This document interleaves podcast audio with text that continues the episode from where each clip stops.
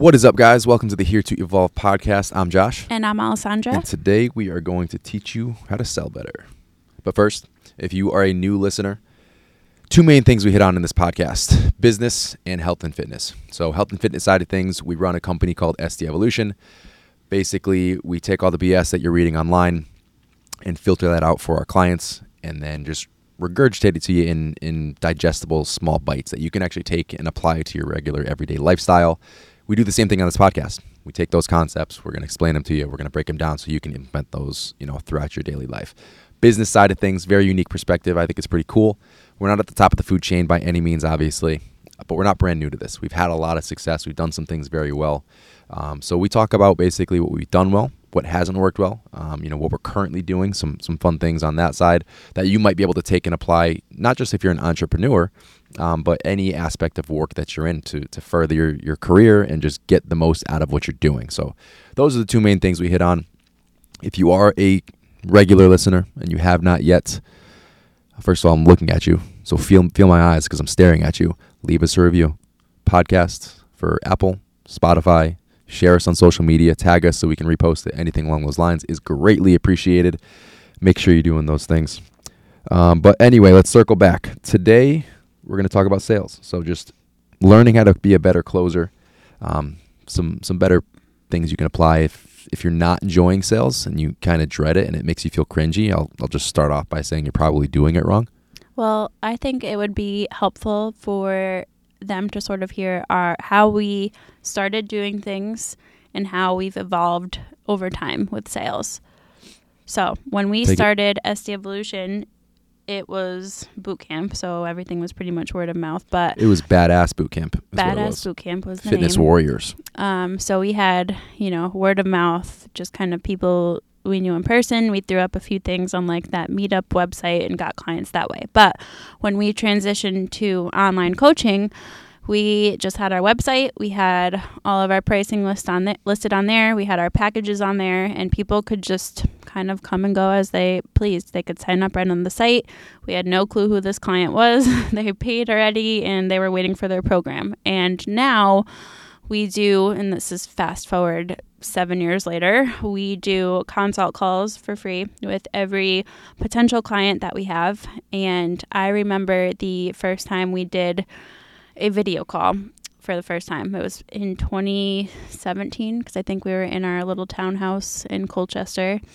And I was so nervous. And it was our client, Jamie, and I'll never forget it because we kind of went through our whole thing. We did so much talking. Um, and, you know, we finally dropped what we had for pricing at the time. And her response was, Are you kidding me? And we were just kind of sitting there like, Oh shit. Like, what do we say? And she was like pleasantly surprised, like so excited. Like, Are you kidding me? I'm so happy. But As we Kai thought, say, "Are you fucking kidding me?" okay, we're not going to get into what Kai would say, but you know, at in that moment, I was like, we we effed up. Like we had just increased our prices, and I was like, oh my god, this is terrible. Um, but it obviously ended up working out. She was a client for like four years, and it was fine. But it's just it's interesting because I'm not the salesperson. Ironically, Josh has that background, but it's ironic because I'm the person sort of marketing and who has done a big chunk of that for our business up until now. I've always hated sales. I've always been a part of it. Like every job that I've had has has had to do with sales, and I've done very well with it. And up until we ran our own show, like I've hated it, and that's because I was successful for one different reason than why I hated it. So I hated it because it was always very pushy. It was always something where management would always say, "Hey, you know, we're always driving the sale. That's the end goal is is the sale." And in actuality, that's complete bullshit. And if your leaders, your coworkers are teaching you that way, they're completely fucked up because it is not about the sale. It's not about driving the sale and, and making the sale at all costs and closing the sale. It's about providing value. It's about developing a relationship with that person. And that's why I was successful is I was always able to develop those relationships because I would I was able to connect with each with each potential client or customer coming in wherever I was at, whatever the goal was, whatever the situation was. And that was from actually personal training. So I my first real job was being a in-person trainer, and that was at a, a local gym I grew up at. I trained out my whole life.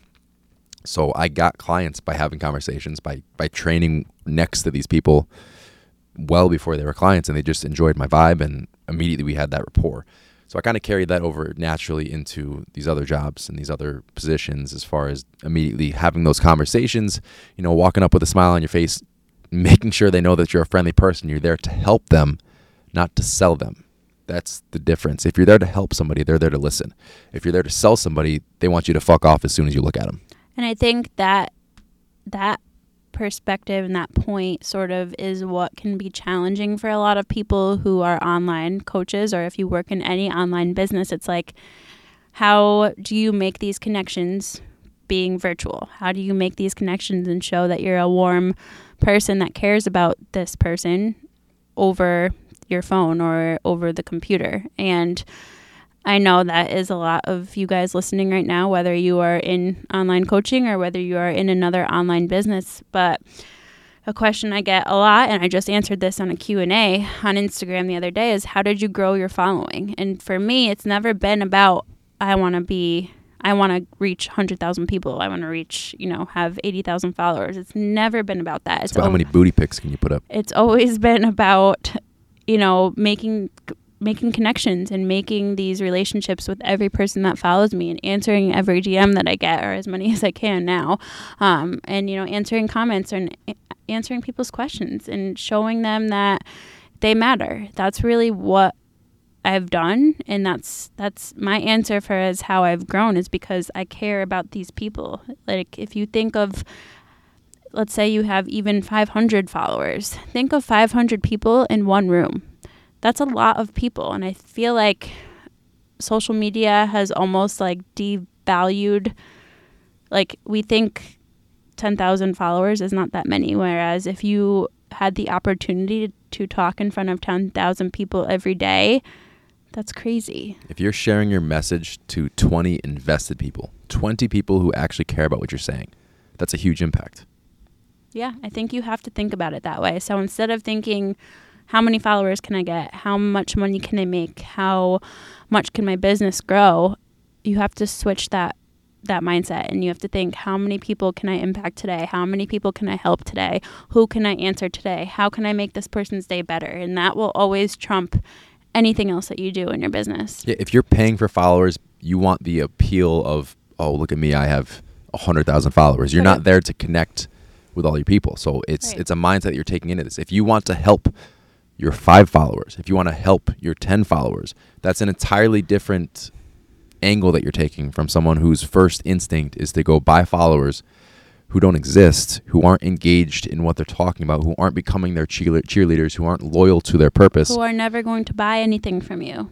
So the buying followers is literally just for show and it's never going to help you grow your business in any way. So I think that this is kind of transitioning to social media. But um, I mean, it's important. It's important it's for what we're talking about, and I think that ultimately your mindset with sales and how you approach marketing and how you approach social media is it matters. So let's kind of circle back with what I started with. If you cringe when you think of sales and you hate sales and every sales call you have gives you anxiety, you're going about it the wrong way. So here's what I mean by that if you go into this thinking, I need to close the sale, I need to make this money, I'm relying on this to grow my business, you already have the wrong attitude. So flip that around and just look forward to the call and learning about the client. So this is about becoming a listener. Let that client talk to you. Let that client share you, share with you, you know, what they what their needs are, what they need from you specifically. And then all you're going to do back is relay how you can help them with those needs how you can provide value to fix those needs, to help them overcome a certain problem, to give them a solution. And this becomes a back and forth conversation that's productive on both sides. So a client is going to be more engaged once they're listened to and they understand that you understand what they need. From there, that value exchange becomes here's what you need, here's what I can do for you. That client feels great about paying whatever that cost is because you feel great about what you're giving to that client. So that's the value exchange. When there's a value exchange, everybody wins. And there's nothing to feel cringy about. There's nothing to have anxiety about. It's either, you know, at the end of the day, if you close a sale, it was a good fit. If you didn't close a sale, it wasn't a good fit, but you still help that person because you help them identify what they actually need. And it may not be something that you provide. Yeah. I think it's important to go into each call like you're going to just talk to your grandma on the phone or like a friend on the phone and just have a normal conversation and not overthink anything. Don't try to follow like a script that you wrote out. Just talk to them. And you have to just be open to also letting them talk and understand fully what they're looking for. Um, and what we do is we have prospective clients apply for a call with us, but in that application, we're asking for a lot of their information up front. So, you know, we're asking about them, what their goals are, asking specific questions. History. History. So we already have an idea of what they're coming to us for. We review that before the call. And then once we're on the call, we already know what they're going to say pretty much. And they probably elaborate a little bit more than what they wrote, some of them at least and did you looked like you're going to say something No, you can finish that up. um, they elaborate a little bit and we kind of just roll with it from there so that in a way helps us prepare for the call it has helped us ease any anxiety going into it knowing they're already a pretty good fit usually for if what we take the call. for what we offer. And if it's not a good fit from that questionnaire, we reach out and cancel the call. But um, it's just a good way to kind of break the ice for your anxiety a little bit and also ensure that the person that you're talking to isn't going to waste your time massively. Hundred percent, and that's you know when we take this to the to that next level, it's a situation you know where we are identifying their needs, like you just mentioned. We're we're identifying that even before jumping on that call. So from there, it's not that we need their entire history on the phone. We're going to get most of it again, and that's fine. It's going to reinforce and help us kind of clarify again. But that doesn't mean we're not talking at all. And I actually apologize for this on our calls. Is I'm like, I, I know this is a ton of information to digest in 15, 20 minutes, 30 minutes, whatever it ends up being. Um, but we also have to set a clear expectation for what it is we provide. So we listen first, but we're not silent the whole call. We still have to set realistic expectations. This is what we do. Here's how I can help you. This is exactly what my process looks like so that they're not confused. They're not thinking it's going to be one thing and, it, and it's a big mess, you know, when they get there compared to what they thought it was going to be. And that's something we kind of fine tune as we went throughout our, our pitch. So you mentioned you don't follow a sales script. You do and you don't. I can I say the same thing on every single call to make sure that I don't miss anything because I've done that. I've I've tried to kind of wing it on a call and I leave out a very important piece or a few very important pieces of what we do and it doesn't paint the whole picture for the client. So that's a situation where it, it's not a sales sheet that we're reading off That's of. what I It's, mean. it's literally a conversation. Well, I mean, if some people might need to, they might need to take notes and make sure they hit on those. Yeah, in the beginning, in the beginning, sure. I was just saying, don't like read off of a sheet or it's, it sounds robotic. Like, be a human and and like you you say the same things, yes, but I'll notice depending on like the type of person that we're talking to, you sort of sometimes shift your vibe. And I don't know if you, I don't know if you know you do this or not, but you do it, and it it just it's funny because it just shows that while yes you are following a sort of quote unquote script, you know how to adapt that to meet that person's energy. Yeah, I'll change my inflections, um, and I'll relate it to what they just told me. Um, but I'm just saying, like to me, it's literally not a script. I'm having the conversation. Yeah. I've had it a thousand times, so I know exactly what I'm saying, word for word. It's it's very similar every time. But for someone who's brand new to this, it's not a bad idea to have certain notes jotted down. Like, hey, okay, these are what I do. I maybe take notes while you're going through the call. Like, this is what they need. Here's what applies to that. This applies to that. This applies to that. And I'll kind of just go back and forth. I do it in my head because again, we've done this forever at this point. Um, but if they need X, Y, and Z, hey, this is what we do. You mentioned you need X, Y, and Z. Here's how we're going to help you with X. Here's how we're going to help you with Y. Here's how we're going to help you with Z. And that's how we kind of put it all together. Yeah, absolutely. And I think it's also a good idea after the call to sort of reflect how do you feel that you did? What could you improve for next time? Um, what sort of went a little rockier? You know, kind of just assess how it went, see where you need to make changes, and don't be afraid to make changes to those things. Whatever you start with, you weren't set with. and get feedback, whether that's direct or indirect. So, indirect being a client canceled because something happened, didn't happen, or a specific reason. That's indirect. Direct, you can ask, you can reflect on yourself. Hey, I, I forgot to do this. I'm jotting this down. Or you ask a client, hey, you jumped off board or you know you never signed up what was it that you were looking for if you can't connect the dots yourself ask for that specifically but like i was kind of i started started talking about before we've kind of changed the this quote unquote script as we've went because clients have come on and they've canceled because they've expected something entirely different than we provided. So it was very important to make sure our entire day to day process, weekly process, overall process was outlined to a T. So there's there's no miscommunication there. This is what we do. This is what we don't do. We are not giving you a meal plan. We are providing macro adjustments, but it's not just macro adjustments. Here's all the things that go into that. We break down lifestyle. We break down X, Y, and Z. If things aren't going well, we show you how to fix those things.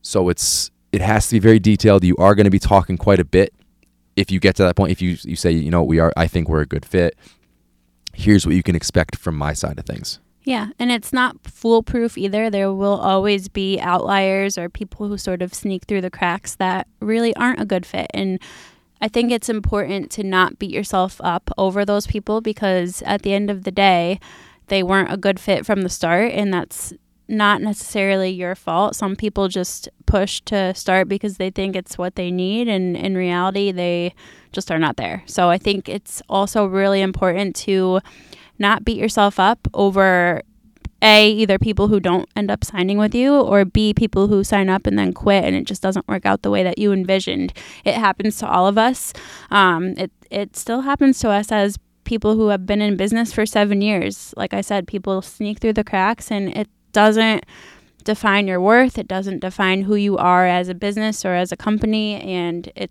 it's part of the process. Totally agree. That's you know if we kind of jump into don't live for the sale again. If we kind of highlight that again.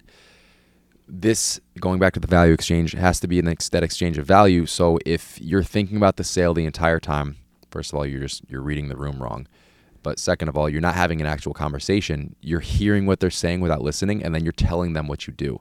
So we can't live for the sale today. The whole objective needs to be solving their problem, hearing their needs. And what they're going to do is appreciate you for that. So if it wasn't a good time to sign up now, they might go tell three friends, hey, you know, this wasn't a good fit for me, but you just said you need this. And it kind of sounds like that's what they do. You should reach out. Or they'll come back to they you. Come back later. Three months circle back later. Three, late, three months later. Hey, I tried something else. It didn't work. What you were saying really vibed. They come back. What you're doing on a sales call is, pl- pl- is planting seeds. So they're not all going to sprout at the same time. Some are going to be immediate. Most are probably going to be immediate if you're doing sales calls for health coaching. Um, but there are typically a, pl- a plethora of situations where they're coming back to you later because they appreciated the conversation that they had with you. Yeah, I totally agree. And this goes for, you know, clients you've had and you've signed and maybe stayed on with you for three to six months and maybe they have to cancel for whatever reason. Always, you know, support them and let them make it or make it clear to them that they are always supported. We're here for that person. And we've had clients come back years later because they know that we're there for them and we're not there just to make a quick buck. So I think at the end of the day, you just have to remind yourself that this prospective client or this actual client is what is who matters and is what is going to build your business to be successful. So give them the value that you know you have and the highest amount of value that you possibly can because that's what gets you clients and that's what keeps them. and don't feel bad about asking for the sale. So if you've checked all those boxes and you're ready to close, don't feel bad about doing that. Again, you've established what they want. You've established how you can help with that. Now all you're doing is telling them what that cost is, what that value is to you, translating that over to them. So ask for that sale. you know, you're on the call. If you want to wrap it up, I, you know, us personally, we actually give clients 24 hours. So we'll say, hey, listen, our our call to action is limited roster size. We have clients coming in all the time. If we have spots open up, we open those up to prospective clients. Um, so our call to action is, hey, we got a bunch of calls coming up. We're gonna hold you a spot for the next 24 hours. This spot is yours. It belongs to you. Follow back up. If you don't sign up, we don't see that questionnaire come through. Just let us know. Hey, I'm not moving forward at this time. So that dialogue is still open. There isn't this awkward silence where they feel bad about coming later. We call to action. We hold the spot for them. If they don't circle up, you know, it is what it is. They usually do later on. For yourself, whether that's asking for the, the close on the sale, um, you know, in person, on the phone, right there, you know, you have to figure out what that transition is going to be. You've created that that value. You've established a relationship. Ask for what you want back in return. This is how I help you. This is how you help me. There's your agreement. You move forward. So nothing nothing crazy to feel bad about there. Again, just kind of summarize, wrap it up here. If you feel bad about sales, if it always feels weird and cringy to you, you're doing it wrong. This is a value exchange. Feel good about that. Understand what you provide. And if you're providing something of quality value, you should be singing it to the world, singing it to everyone who walks by it, everyone who comes in, enjoying, looking forward to that. It should not be creating anxiety. You should feel really, really good about what you're doing. Um, so create that value exchange. Ask for what they're looking for. You know, listen to their needs, appreciate those needs, tell them how you can help with those. Um, you know, nothing crazy to go through here. Solve a problem. That's how you're going to make money in this game. So we'll wrap it up there. Where can they find you? I'm at Alessandra Skutnik. I'm at Josh Skutnik. Everything else is linked in the show notes.